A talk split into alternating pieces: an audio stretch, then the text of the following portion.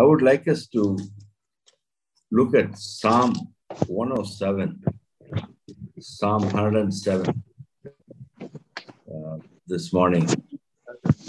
Um, is the audio clear enough? Uh, yes. Okay, good. Psalm 107 is a very instructional psalm, and I would like us to uh, take some pieces out of that for our own lives. Um, this has a four times uh, we see an event happening. First, the first three are uh, adorations, and then verse four onwards, they wandered in the wilderness in a desert region, basically a wilderness region. They did not find a way to an inhabited city. They were hungry and thirsty. Uh, their soul fainted within them. Then they cried out to the Lord in their trouble. He delivered them out of their distresses. He led them also by a straight way to go to an inhabited city. Let them give thanks to the Lord for his loving kindness and for his wonders to the sons of men. For he has satisfied the thirsty soul and the hungry soul he has filled with what is good. The context here is early days. I mean, now we have highways, vehicles. Those days it was walking, or at the best, a camel or a donkey. The wilderness travel in deserts, in the middle of a desert in the heat, among rocky places, mountainous places. You don't have directions, there are no road signs, there's no GPS, there's no phone, there's no Google. Just imagine nothing, there's no maps. You are going by experience you're going by hearsay. You've not done that before. You talk to people who have done that before. Many times they'll say, walk in this direction for this many days. Won't even have mile markers. That kind of a journey, you can easily get lost. Many times we've heard, uh, you, you see um, accounts of people who are traveling and are lost that they were actually circling instead of going straight. They were actually coming back to where they were without knowing they were actually coming back. Because you don't have directions, proper directions. And it is in that context God hears the cries of a people and delivers them out of there. They're thirsty, they're hungry. He meets their needs. Not only meets their physical needs, but also leads them by a straight way. Verse 7. That means no more circling. See how Word of God applies to real life. So often we can go on a detour. Many times, a lot of our lives is uh, seasons of detour whether business, family, or whatever, marriage life or business life or ministerial life can be detours that later we look back and we realize we could have avoided. We could have avoided this expense, we could have avoided this pitfall. But here God leads them also by a straight way. After when? After they've been circling. after they've been seasons of detours. And then they were looking for people because people would help. God guides them to an inhabited city. That means there are many in uninhabited cities also in the deserts. you, you think you found a house and then you go close and you realize it's actually deserted. find a village from far and go find it's empty. There's nobody to help you. So this is one. But the important turning point is verse 6 they cried out to the Lord in their trouble. And the next one, though, verse 10, they were there were those who dwelt in darkness and in the shadow of death, prisoners in misery and chains. These are in prison, literal prison, because they had rebelled against the words of God. They didn't think word of God applied to life. It was only for Sunday or only for spirituality, but not for real life. And they did wrong things and ended up in prison and spurned the counsel of the Most High. Therefore, he humbled their heart with labor. They stumbled, and there was none to help.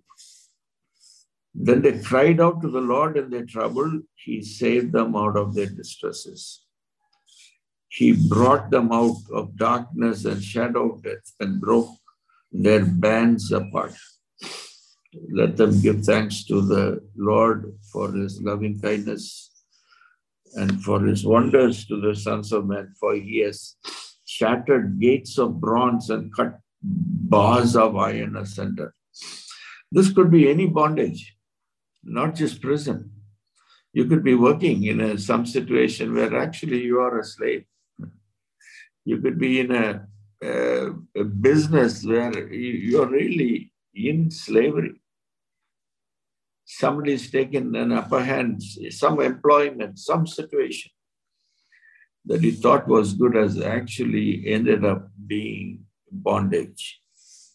You are in darkness and you're in you're you're tied, you're behind bars, you're restrained.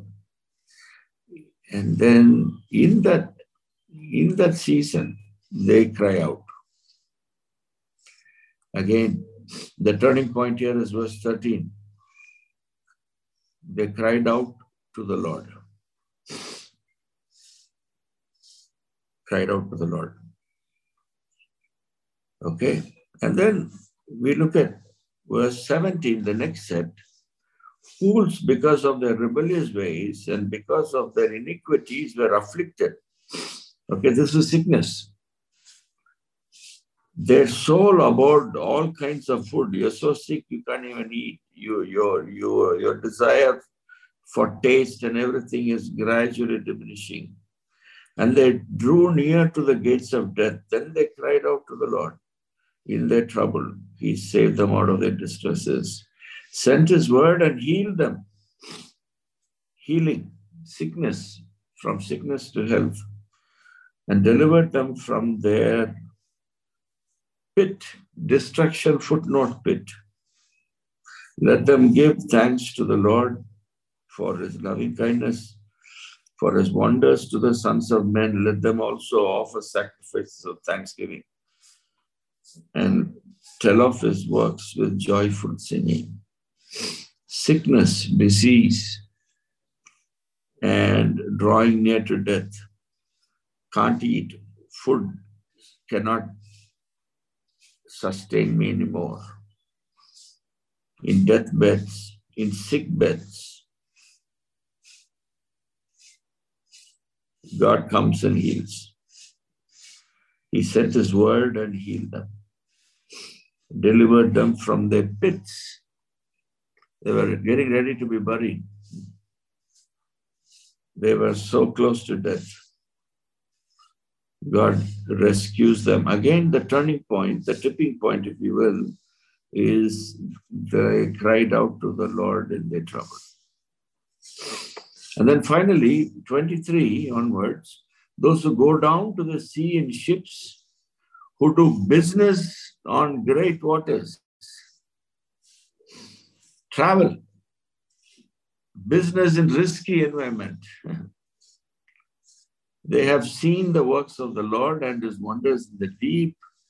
For he spoke and he raised up a stormy wind, which lifted up the waves of the sea. They rose up to the heavens. The, the, uh, the waves are lifting the boat or the ship to that height. They went down to the depths. Again, it goes down. Their soul melted away in their misery. They reeled and staggered like drunken men and were at their wits' end. They were at their wits' end. Then they cried out to the Lord in their trouble, and He brought them out of their distresses.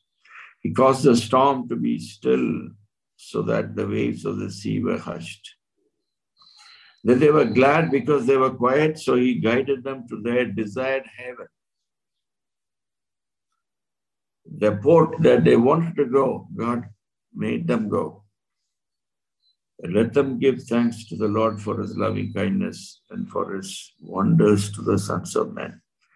Let them extol him also in the congregation of the people and praise him at the seat of elders.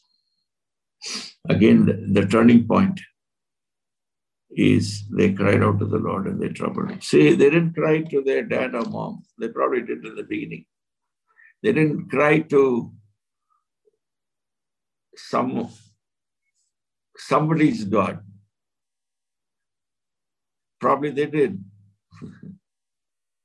they didn't try, they didn't cry out to an expert on the boat.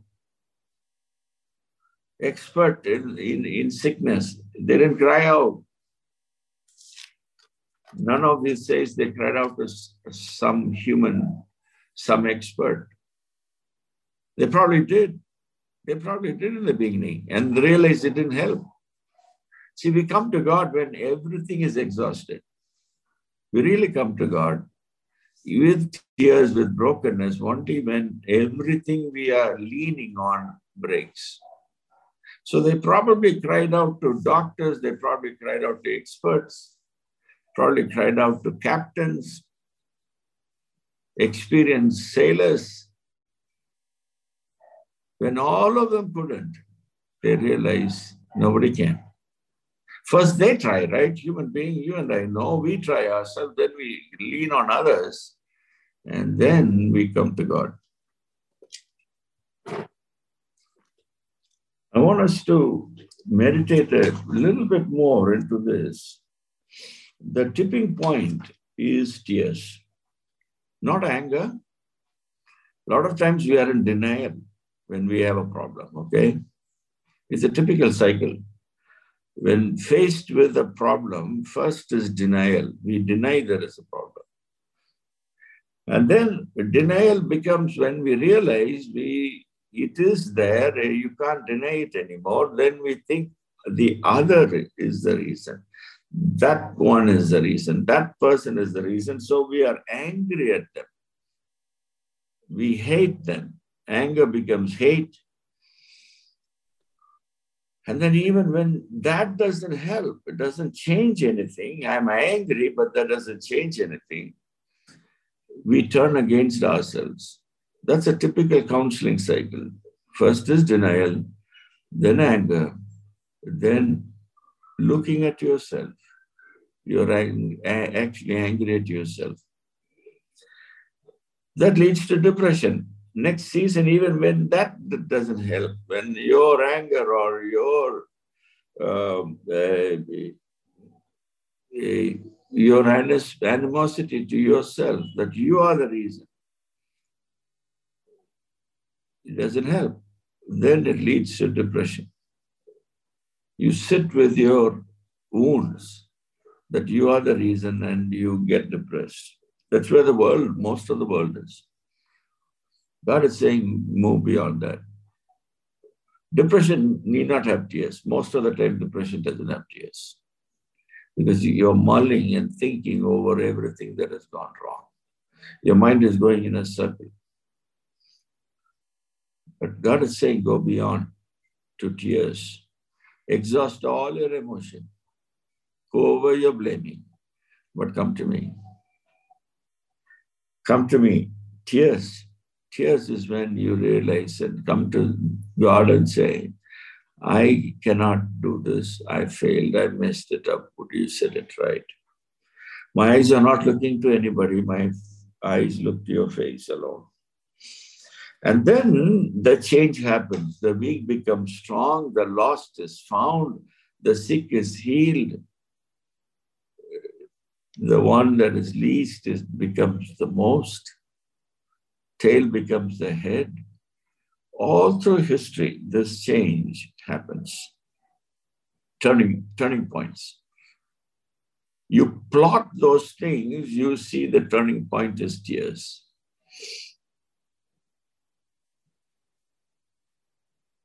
See, when you are in the isolated, when you are in the desert wandering, aloneness comes on you. You think, you believe you are alone, and you are alone. You think you've been isolated.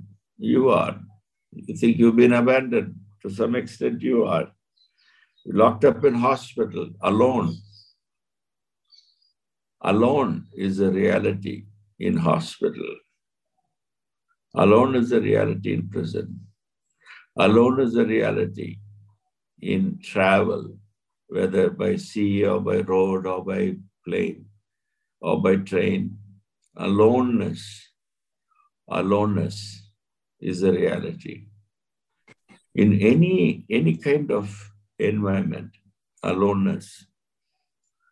And then one of the aloneness the reality of aloneness, what does it do? It leads you to think that you alone can help yourself. That's a danger.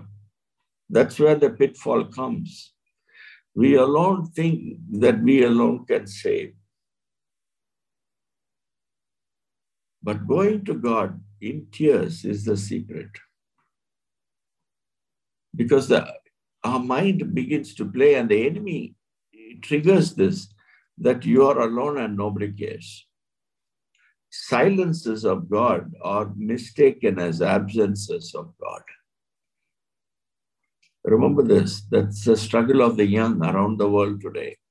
Silences of God are understood, misunderstood as absences of God. Silence of God is misunderstood as absence of God. You and I also do that. All the while not knowing that God is watching us. Imagine the one in the desert, the one in the prison, the one in the hospital, the one in the midst of a storm. If he or she, or if they know God is watching me, imagine their comfort, imagine their confidence. You can face mountains. But the reality is, God is watching. God is watching. God is waiting. Very clearly, very surely, God is watching. Let's look at something from Abraham's life. Um, Hagar is brought into Abraham's life by his wife Sarah, waiting for the child. It doesn't happen. God has promised, but she doesn't want to wait. So she becomes proactive. And then she chases the maid, and the maid is out in the desert. Uh, by the way, chapter 16, Genesis chapter 16. Now, uh, verse 7 Now the angel of the Lord found her by a spring of water in the wilderness, by the spring on the way to Shur. And then the angel begins to prophesy. God has told the angel what to do. Verse 11 And the angel of the Lord said to her further, Behold, you are with child Okay? They've spotted the child in the womb. And you will bear a son.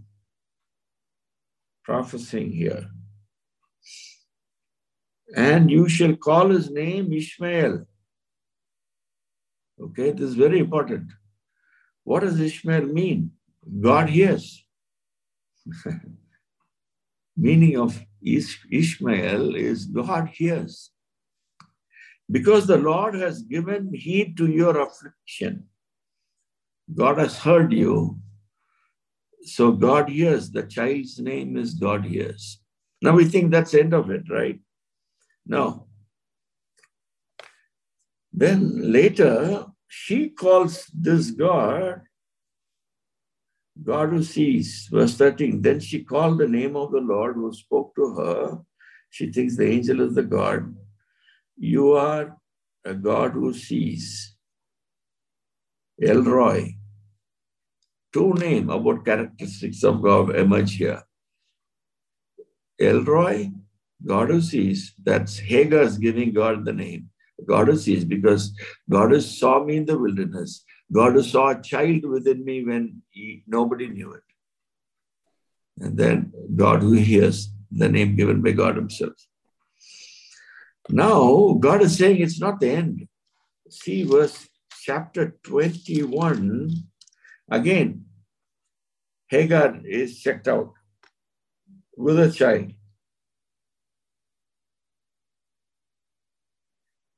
Okay, Isaac is born, and now Hagar is out on on on on the away from the family, Abraham family. Chapter 21, 15. Last verse, part of 14 says, She wandered about in the wilderness of Beersheba with a child when the water in the skin was used up, she left the boy under one of the bushes. Then she went and sat down opposite him, about a bow shot away, for she said, Do not let me see the boy die. And she sat opposite him and lifted up her voice and wept. She's crying now. But listen, God heard the lad crying. And the angel of God called to Hagar from heaven and said to her, What is the matter with you, Hagar? Do not fear, for God has heard the voice of the lad where he is.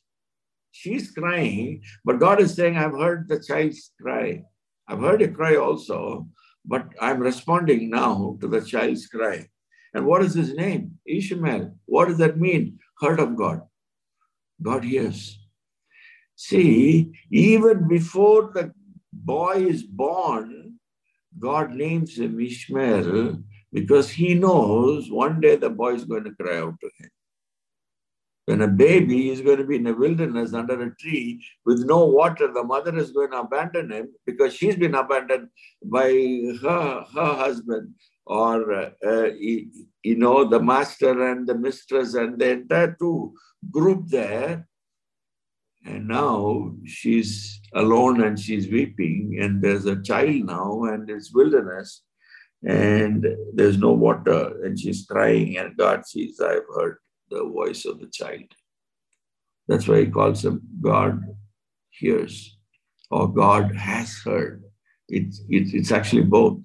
It can be either God hears or God has heard. God has heard who? The word of God is clear. God has heard the child. See, God named him Ishmael long before the child was born, long before the abandonment in the wilderness. Imagine the depth of that.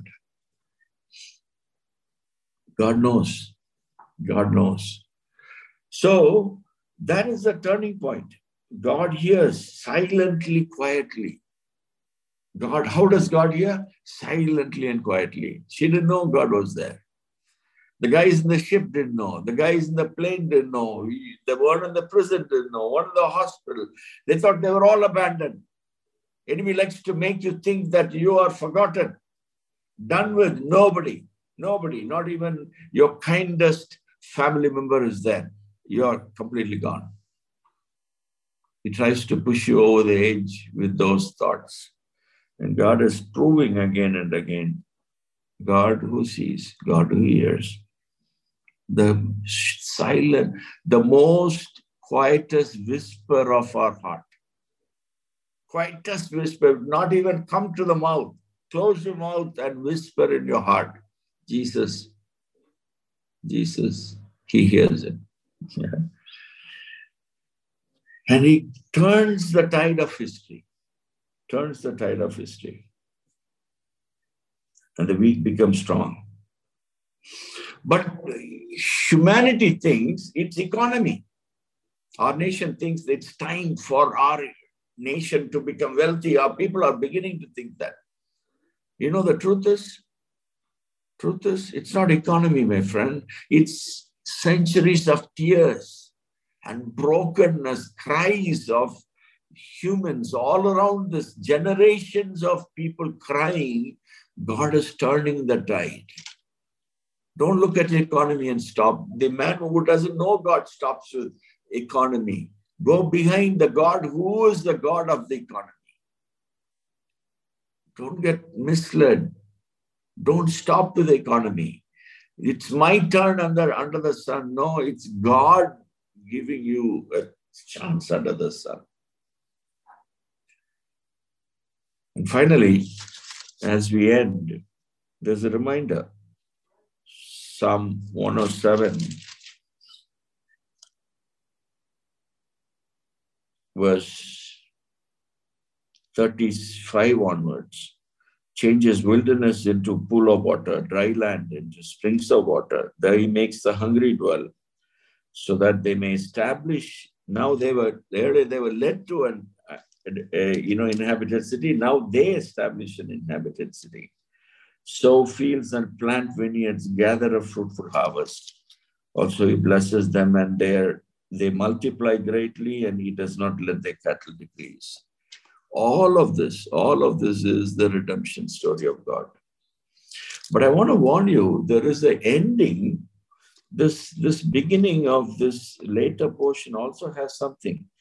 Verse 33 He changes rivers into wilderness springs of water into thirsty ground,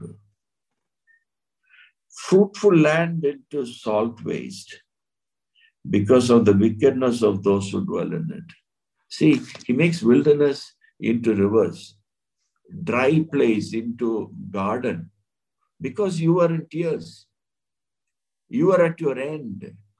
And so he makes a beginning for you. But then, if there is wickedness there, eventually, if there is pride there, this is what comes because it can become another cycle. The wicked places are made as desert. Daniel again, we see the king, Nebuchadnezzar. It's a necessary teaching let me read that and then we are done. Nebuchadnezzar is on the roof. And the prophecy of Daniel was regarding that. Regarding that. The, the, in, in, in chapter 4, the vision of a great, great tree is given already, that this tree is chopped down. But then, even then, with God warning, there's pride, there's going to be pride in you. Verse 28, all this happened to Nebuchadnezzar the king 12 months later. 12 months before he was warned with a dream that you're going to be proud and you're going to be cut down. See, God knows the word that's coming, the pride that's coming. Walking on the roof of the royal palace, king reflected and said, Is this not Babylon the Great, which I myself have built as the royal residence by the might of my power and for the glory of my majesty? While the word was in the king's mouth, a voice came from heaven King Nebuchadnezzar, to you it is declared, sovereignty has been removed from you while it was still in the king's mouth. Because God saw it even before the word was uttered, he saw the heart. Friend, tears to laughter. But there is a warning there. If there is pride there, you forget the tears days, seasons of tear. You forget this. You forget the bless, the, the, the wandering, the prison, the hospital, the desperation, the debt, the bondage, the slavery. and you think this is all yours. Now that I'm blessed, I, it's all about me. There is a warning from God. There is a God who redeems from the pit. There is also God has set in motion way for man to be brought to reality, like Nebuchadnezzar was. After seven seasons, he comes back and says, You are God, and God restores. So, God is the God who hears our tears. That's the bottom line of this uh, week. Shall we pray? Father God, we come to you this morning. You know our tears. Help us to come to you and to you alone. Keep us humble, remove pride from our heart and from our mind and from our lives. In Jesus' name.